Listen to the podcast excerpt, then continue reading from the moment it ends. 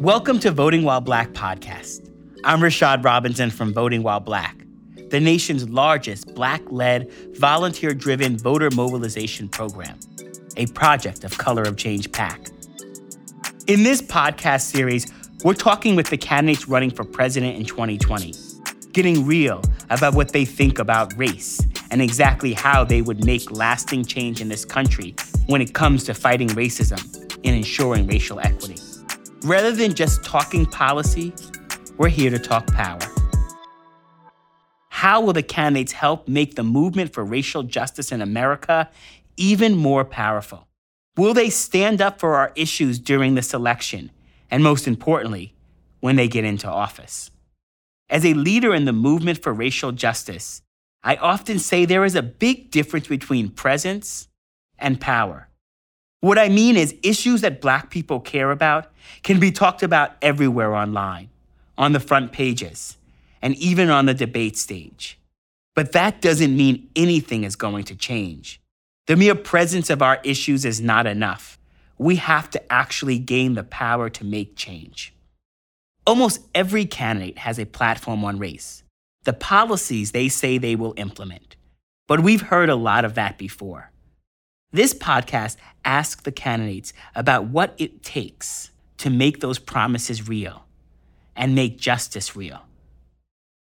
My very first guest is Senator Bernie Sanders of Vermont. Senator Sanders also ran for president in 2016. Both then and now, he has successfully popularized big ideas like Medicare for all and canceling college debt and making college free for everyone. In addition to building a historic following of small-dollar donors powering his campaign. And this was one of the most illuminating conversations I've had with the senator. I asked him about his commitment and approach to racial justice, past and present, and how he would stay true to being a champion of progressive issues if elected. We sat down together in Washington, D.C.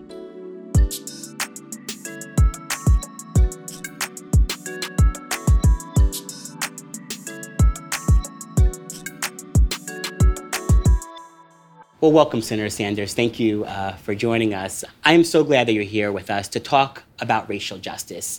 Almost every candidate, I should say, including yourself, has a platform on race and the policies that they want to implement. But rather than talking about actual specific details of policy, which is really important, we want to talk today about power and how you're going to be part of building the power we need to actually make those policies, those promises a reality, to make what we say, to make racial justice real, and to move this country forward in the right direction. And so I really do want to start off sort of with the first question is, what specific systemic change are you most proud of being part of? Whether it's working to win or actually winning, what are the changes in terms of racial justice at the systemic level that you feel most passionate about and have been part of? Well, you know, you're taking me back a few years. Yeah. When I was a kid at the University of Chicago, I participated and helped lead one of the first sit-ins in the North, in our case, to the University of Chicago, in opposition to segregated housing. And I got arrested. I guess I was 20, 21 years of age in opposition to segregated schools. So I go way back on this issue. And, you know, over the years, we've had some change, not enough.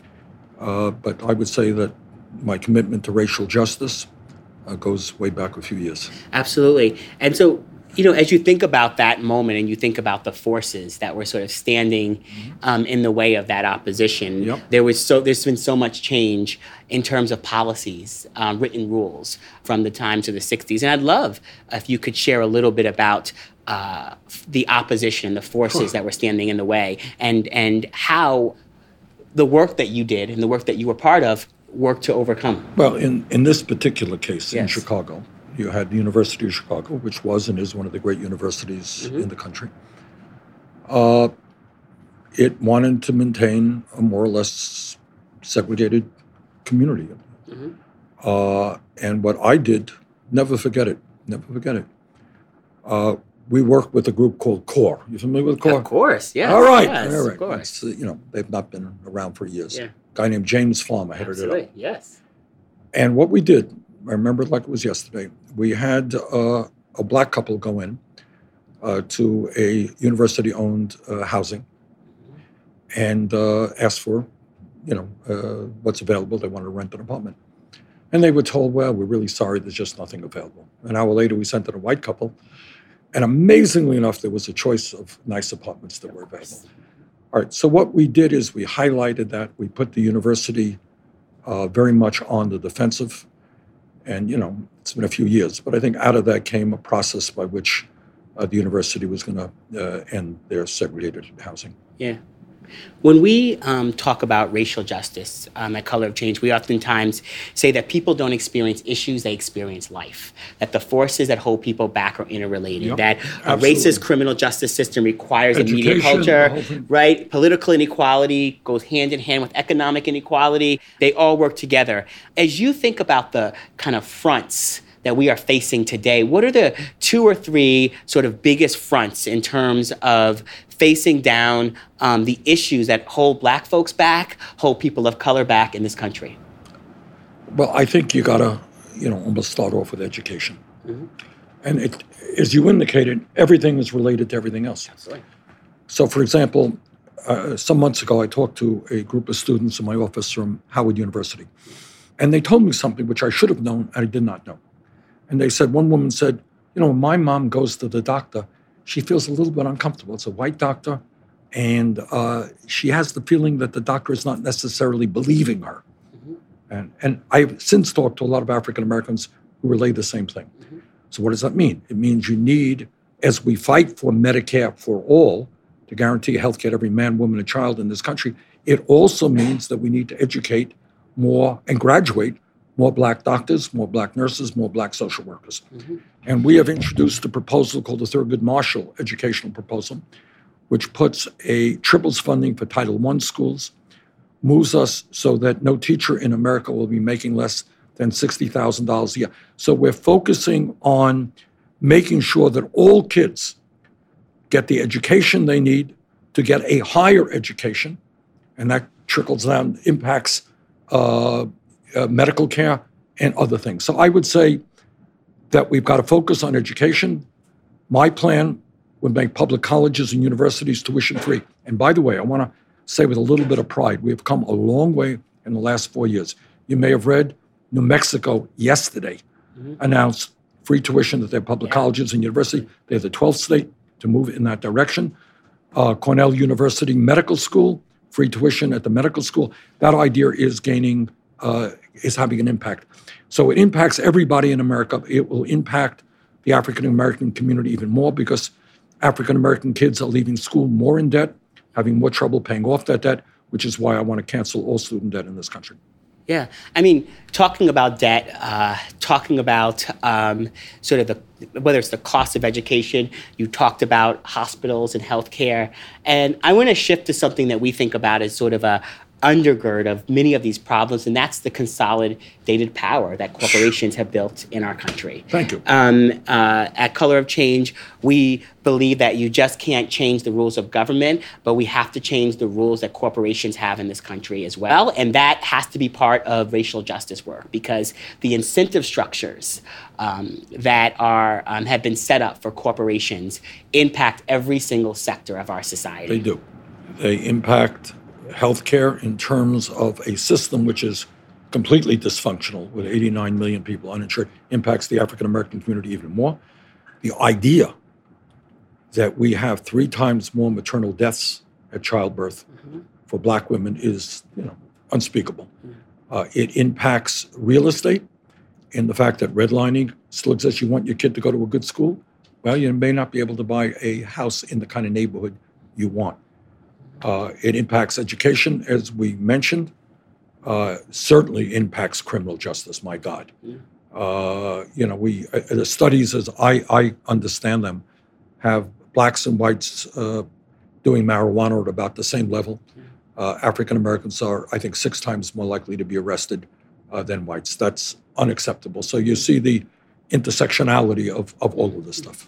Yeah. And so since we're talking not just about the what, right, but the how, talk to us about how you are and how you will work with movements. You know, a lot of times, and we've had experience when progressives get into office, they think, and this has not been your history, but when progressives get into office, they work to kind of toe the middle line, and not always work with movements or try to become the leader of our movement. Let me answer two questions. Yeah. You gave me two questions. Yep. Let me answer them both. Mm-hmm.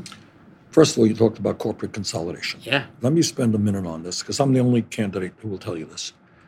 What you're looking at is not only the greed of corporate America in a nation where income and wealth inequality has grown exponentially. You've got three people owning more wealth than the bottom half of America.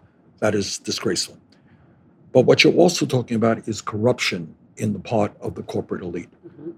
You have, you know, the fossil fuel industry destroying our planet, knowingly doing that, and they know exactly what they're doing. The drug companies selling products out there that they know are addictive. They're now, you know, being sued by attorneys general all over this country. Price fixing, massive price fixing in the pharmaceutical industry. You got a healthcare industry which will spend hundreds of millions of dollars out of the $100 billion they made last year in order to prevent us from moving to Medicare for all. They're going to lose, but they're going to spend unlimited amounts of money. So what you got is corruption on the part of corporate America. You got a handful of executives who have unbelievable power. 6 banks on Wall Street own 50% of the equivalent of 50% of the assets of the entire GDP. 6 banks. You got the Blackstone Group, now a major landlord in America, private equity company. So we have got to take on this greed and this corruption. And to answer your second question, the only way I know how to do that, the only way that has ever worked, is when millions of people stand together and come up and say, you know what, enough is enough. That is the history of the labor movement, the women's movement, the civil rights movement, the gay movement, the environmental movement. So what I have said a million times is that, and the reason that the message of our campaign is us, not me, is I'm not here to tell you, hey, vote for me and I'm going to do it all. I can't. No president can. Yeah. No one's honest with you. Yep. And you know why? It's the point you made. Mm-hmm. The power of this corporate consolidation. You think a president of the United States sits down with the heads of Wall Street and say, hey, guys, be nice. Mm-hmm. Stop stealing from the American people. Hey, you're not being moral. Mm-hmm. That's not the way it works. The only way it works is when millions of people stand up. And that is why what we are doing is obviously trying to win this election, but we're trying to build an unprecedented grassroots movement to do that. Yeah.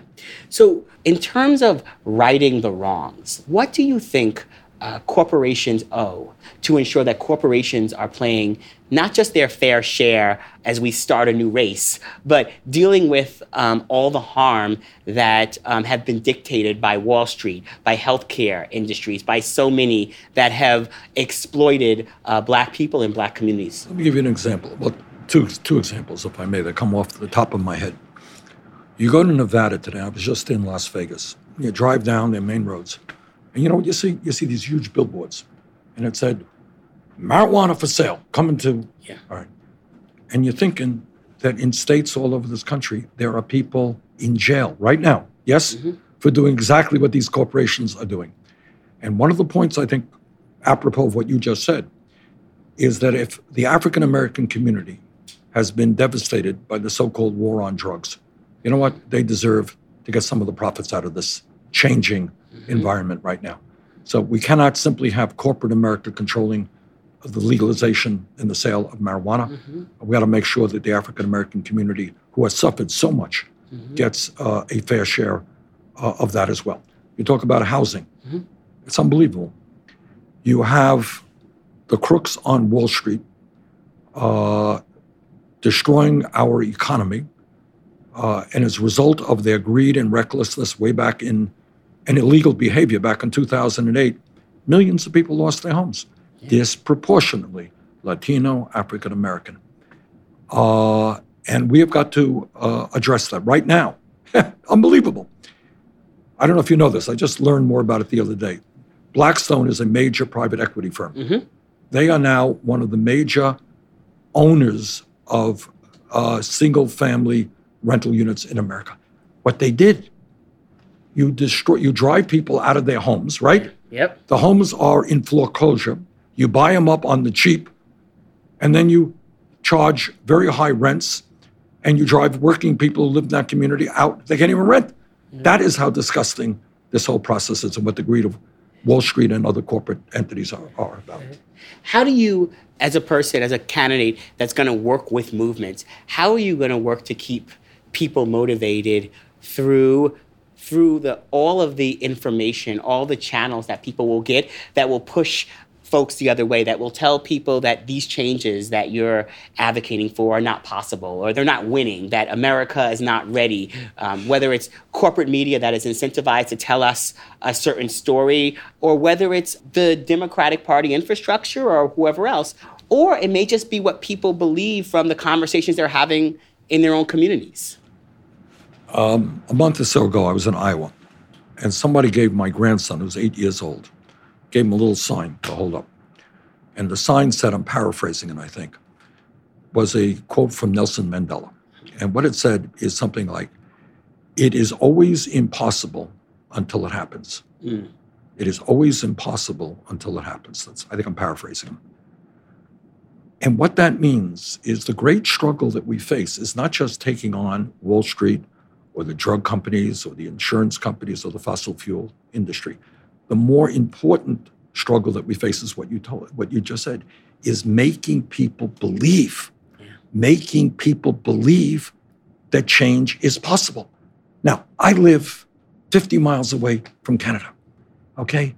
Somehow or another in Canada, they have a situation and a healthcare program that if you have a major heart transplant in Canada, you spend a month in the hospital, do you know how much your bill is when you come out? Zero. You go to any doctor you want. The cost of prescription drugs are a fraction of what they are in the United States. How come we can't do it? It's impossible. The United States can't do it. Really? Every other major country on earth has done it. As I mentioned earlier, we're making progress in making public colleges and universities tuition-free. Germany has been doing that for years. Scandinavia has been doing that for years. So the struggle that we face is not just taking on Wall Street and the other big money interests, is making people believe that real change is possible, even when that change already exists in countries all over the world. Yeah. All right, you live in Norway, you have a baby, all right? You get something like 10 months off at full pay. The American people can't even believe that. They can't even imagine that. Right now, women are forced to go back to work a week or two after giving birth because we are the only major country that doesn't have paid medical and family leave. So the struggle that we face, and the media is a lot to do with that, is to making people understand that as human beings, they are entitled to certain inherent rights. Yeah. You're entitled to the right of healthcare. You're entitled to decent housing. You're entitled to education. You're entitled to a decent job. Mm-hmm. And that's the struggle that we are waging. And when we win that struggle, the other stuff falls into place. So one of our members sent in a question about Vermont. It's actually a state that I've spent some time in, beautiful state, but it's a very white state. Less so than it used to be. But it's still the second, I think. It's the second whitest state and probably one of the least diverse states in the country with, 95% white.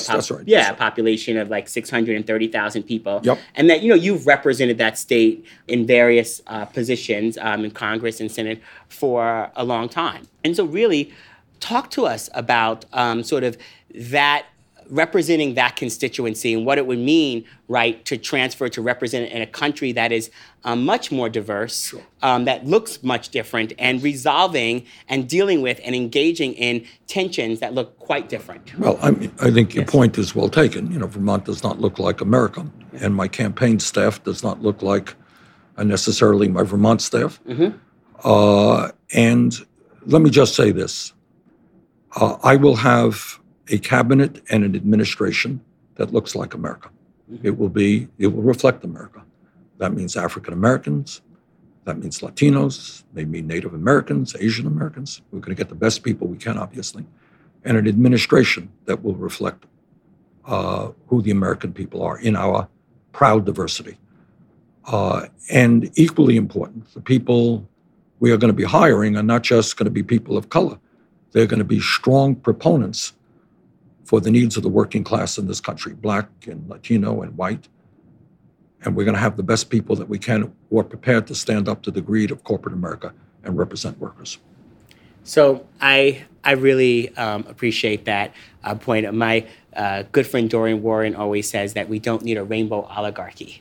And so to the extent that what it means to have diversity in places means that we also have a real intent about what we're trying to achieve collectively. Exactly. So much about the campaign, so much about this election is candidates coming to communities sort of with a pitch around what they're going to do for Black communities, or talking about sort of the harms that are currently in Black communities. It's part of the campaign. Folks come in there, talking about what are we going to do to fix challenges. I also like to be aspirational, because I think it's important that we talk about the contributions that Black people, Black organizations, Black culture has made in America. And so I'd love, and I know the folks listening would love to hear from you about a Black person, a Black public figure, Black folks in your life that influence you today, something about where we need to head in this country today. And, I'd like to end with that. Well, let me just say in two ways. Two figures come to mind. Dr. Martin Luther King Jr. Was a major inspiration in my life and on the views that I hold. I know I date myself a little bit by saying that I was there in Washington for his, for the March on Washington for Jobs and Freedom. I'm fairly familiar with what he tried to do in his life. And he has inspired me. There's another person who I think people have heard of but don't know the political work that he has done. That is Harry Belafonte. Everybody knows Harry Belafonte to be a great entertainer and a great singer. People don't know, not only that he was at King's side, Dr. King's side, but he was involved in labor struggles for years, in social justice struggles. So those are two people, and Belafonte I've had the opportunity to get to meet who have had an impact on me. Senator Sanders, thank you. And also thank you for sharing that Nelson Mandela quote. I believe that movements do make the impossible happen. And when he said that the idea of that it's not possible until, I think that's so powerful. Let me just say, I know all of the great challenges that we face, but just think about it. Marijuana, if you and I were here four years ago, and I said, you know what, I think in states all over the country, marijuana would be legalized. You would have said, Bernie, you're crazy. Yeah. Public colleges and university. Raising the minimum wage to $15 an hour. Mm-hmm. These are ideas I talked about 4 years ago. Yeah. And everybody said I was crazy. These are too far-fetched. They're happening now. But obviously, we need a president, hopefully me, who's going to push that agenda. And we need to be able to work with movements. At Color of Change, we oftentimes talk about so many of these problems facing Black people is Black people are not the problem, but we are the solution. And in so many ways, I want to thank you for sitting with us today. And good luck on the trail. Thank you very much. Thank you, Senator Sanders, for joining us. And thanks to you for listening to the Voting While Black podcast. Before you go, text, tweet, and email this episode to your friends. Also, don't forget to subscribe to the Voting While Black podcast so you don't miss next week's episode featuring former San Antonio Mayor and HUD Secretary Julian Castro. Voting While Black is a national voter mobilization project based in Black joy and building Black power. We will kick off hundreds of brunches and other events in 2020 to bring Black folks and our allies together to get informed about the election. Sign up and be the first to hear about the Voting While Black tour at votingwhileblack.com. Thank you to everyone who helped make this show possible, including our own Whitney Bugs, Tanika Boyd, Valerie Brown, Jennifer Edwards, Kwesi Chapin, Devorne Hermiku, Vanessa Ross, Drew Daniels, and Alexis Grishaber. Additional thanks to Ryan Senser. This show was produced by Color of Change PAC in partnership with Shara Morris from Neon Hum Media. I'm Rashad Robinson.